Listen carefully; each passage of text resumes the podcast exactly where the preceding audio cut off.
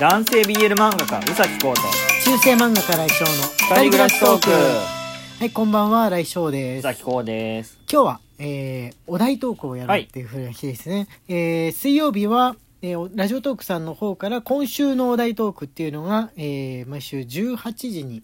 えー更新されますので、はいはいまあ、それに挑戦してみよううと、んあうんうのんいろんなトーカーさんがそれをハッシュタグにしてえー喋るものですので我々もやってみようかなとトークの勉強にもなりますしね、うんという日なわけなんですけれども、えー今日のねお題はあじゃあじゃじゃんってやろうかなはいはいいいですよここが人生の分岐点ほうほうほうほうというお題の日なんですねなるほどはい、まあ、多分あのそれ聞いた瞬間に皆さん結構自分の方あの荒井翔の方はあの露骨に分岐点のポイントがあるなっていう風に、えー漫画読んでくださってくださった方だったら思うんじゃないかと思い 思いますけれどもまあ確かにそうですねあの性別染色体検査をした日みたいなのが確かに分岐点ではあるんですが、えー、こうくんはこれとパッと思いつくのありますかうん分岐点の時分岐点の原点をたどると18歳の最初、はいはい18歳じゃないね年齢的には12月生まれだから高校あー3年生の最初かな、はいはい高校3年生になって最初ぐらいの時に美術を習い始めたのが人生の分岐点かなお一番ー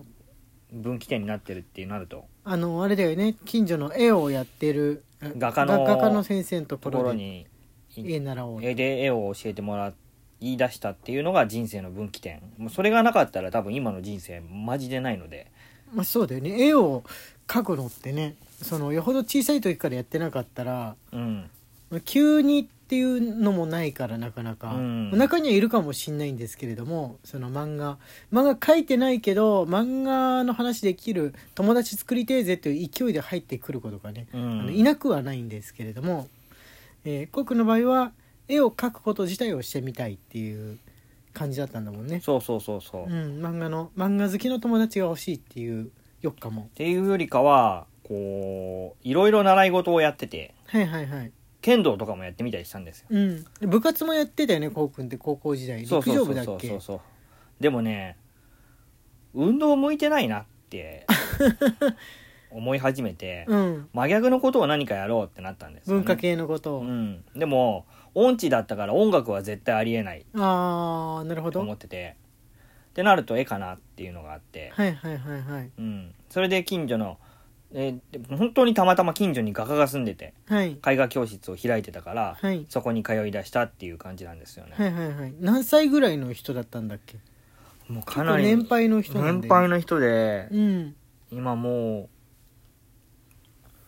もう引退して、そこに住んでる。それとも子供たちに近所で教えながら画家やってる人だったのう子供たちに近所の子供たちに教えてましたね、おうー。ん、教えながら画家やってる感じでしたそっかなるほどね割と、まあ、田舎の方だからこうくんのその時の実家って言ったらあれですよねあの東京とかみたいにどっかのビルの一室借りて絵画教室っていうには子供がちょっと足りないから、うまあん自分のアトリエに呼んで習いたい子はそのな習って月謝取って習ってみたいなそうそうそうそうそうそ感じの開き方だったわうけだそようね。もうその人のアトリエにはいはいはいはいで、あの習う場所が分かれてて、うん小さい子供たちはなんか綺麗なアトリエの方に呼呼んんでもらえてたんですけど、結構広かったんだねじゃあ広かったお家自広かっ体たおうち時代広かった、うん自分はなんさすが岐か阜もうその先生のうん好き勝手してる場所に呼ばれたのでうんうんもう埃っぽいしもうゴミ ゴミゴミではないんだけどあのもう石膏とかはもう散乱してるしあそう本気のアトリエの方だよね多分うそんっちがね、そのちっちゃい声のところは多分親が入ってきてもいいようなそうそうそうう自分の出来上がった絵とかが置いてあったりとか、重ねてあったりとかすこのる応接間的アトリエの方だよね画家のよくみんなが想像する画家さんのアトリエみたいな真っ白なはいはいはい部屋でを作ってあると、うんあのふ父兄の人が来てもいいよ うにコウ君はもうその美大コースとかの子と同じように一人でも当然来るわけだから、うんあれだよねあれだよねもう画家の普段に触れてもいいよね分かってくれるよねみたいな感じなそんうだろそううそねうそうそうそう すごい本当はそんなその綺麗な中できちっきちっとしてる生活なわけないって分かってくれるよねっていう感じなんですうね、んで気ままな暮らしをしててうん、うんそれに結構やっぱり憧れてうん気ままな人だったんですよはいはい急にアトリエの一角に6今今ボルタリングって言ってるけど当時はロッククライミンあグーはいはいはいロッはいククライミングの設備を急に作り出してすごいね遊び出したりとか、すごいねうん、でもさそれだけ聞くとちょっとこうくんのお父さんと似たところがあるあるかもしんないけどあるいは岐阜のおじさんの特性なのか知らないけれどもそっかあの俺もねこの家に住んで今一戸建ての家を買って住んでるわけなんだけど、部屋が余ってたら近所の子供たち呼んで教えたりもいいなとかね一時思ってたことあるうんんだよね。う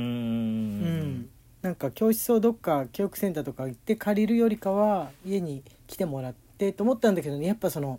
ご父兄の方のためにご父兄じゃないよねご父母なのかなご父兄って言い方は今、ね、古いっていうことをすれば習いましたはあはあはあはあはあ父と兄って書くわけだもんねでも実際そ んなお父さんもお兄さんもそんなめった来ないっていうかじ現実のところはあ考えてみればそうでうす、んまあ、言うてお母さんだからまあご父母だったりとかそのあそうそうそうあのどっちかしかいない家庭とかも割と多いからあのご父母の方っていう言い方はあの最近だとあんましないで的なことを学校からいつの日か言われた覚えありますね。あーうんそのあのなんだろうねなんだっけ卒業式のねそのせ先生代表の挨拶みたいなのを俺がやる年があって。はいはいはいはいみんなの前に立ってね壇上でやる時があってその書いた自分でその読む文を書いて学校側に提出するんだけどここ直してくださいって言ってご父母のと皆様ってところを保護者の方々に変えられた覚えがあります。はあはああはあはーあなるほどそうかそうかって言われてみればっていうふうに思ったあなんか別の話になっちゃいましたけど、えー人生の分岐点そうアトリエをね開こうかなとか思ったことがあるんですがそう綺麗にするのはねやっぱちっちゃい子とか来ると親御さんがそのあなんかこう汚いなゲームとか適当にそこら辺置いてとかうちの子猫アレルギーなんでとか言われたらいけないなと思ってあ我が家にはそれ用の場所を用意するスペースないうん 気づいてね諦めたことはありますね。そうそうであのー新井先生の方の人生の分岐点についてはいなんですけれども、えー自分もまあこうくんとある意味同じで絵の学校に関わるようになるってところが分岐点でして実は性別が変わっちゃった云々よりもこう大きな自分の中では実はね大きな分岐点なんですね。うんうんうん名古屋で暮らすってことになったわけですので。うんうんうんまあ、でもその大元もその性別云々のことでそれを漫画に書いたのを、えーまあ、青山先生が読んで俺の漫画好きになってくれてとかその名古屋の学校に来るための橋掛けには確かに関係してるんですけど性別絡みのことうんも。うんうんうんだから自分としてはやっぱり生まれ育ったところを完全に離れて、えー別の土地で働いて暮らすっていうのっていうのは結構こう衝撃的なことだったうので、んもう言葉も風習も食べ物もやっぱ違うんです今よりも結構違く感じたな名古屋やっぱネットで今ほどはつながってないっていうか、うんその SNS とかでその全体的な都会化がまだそんなされてないから名古屋の人はもう名古屋の人っていう感じの名古屋の習慣と方言とね今よりも持ってたようなうんうんうん気がするんですよ。特に大人の人たちねうんおばちゃんおじちゃんとかだからねあー知らないとこ住んでるっていう気持ちが強くってあの分岐点に感じましたかねなるほどうんあのーよかったら毎日でも通えるんで雇ってくださいと思い切って校長先生に言ってみたのが良かったと思いますああなるほど そう体験入学の、うんあのーゲスト講師みたいので1日だけみたいな感じでうん呼ばれてきたのがきっかけなんだけども、うん来年度から募集してますかみたいなことを俺がずうずうしく校長先な生るほどにね言って、でなんでね急に言い出したか自分もよくわかんないんだけどやっぱりもう劇団もやってるし結婚もしてるっていうのにってなんだけど性別のことでこのもうもう変わっちゃって行った時だから、うんまあ、夫婦仲とかもこのもう無理なんじゃないかなこれ以上みたいになってたんで、うんうんなんか人生の仕切り直しが必要かなっうんうてん思って、すごいすごいタイミングって思ったんだよね。なんかなんだろうね性別変わっちゃってすぐの時ってこう周りの東京での友達たちがみんな哀れんだ感じの空気になってるような気がしちゃってたんだよねあー思い込みかもわかんないんだけどなんか大変だねみたいなまあ大変は大変です よなんか夫婦仲もちょっとこのあれだしみたいなうん感じでもうどうするのみたいな感じの気配を周辺の人たちが出してるいたたまれない気持ちはあったああいたたまれない気持ちはあったなんどう対応していいかね分かんない感じだったんだけど、ね、新しく東京で知り合った人がこう劇団に入ってきた人はこの男のリーダーだと思ってるからそこで何か揉め事が起きてもなんか周りの古い友達的な人たちが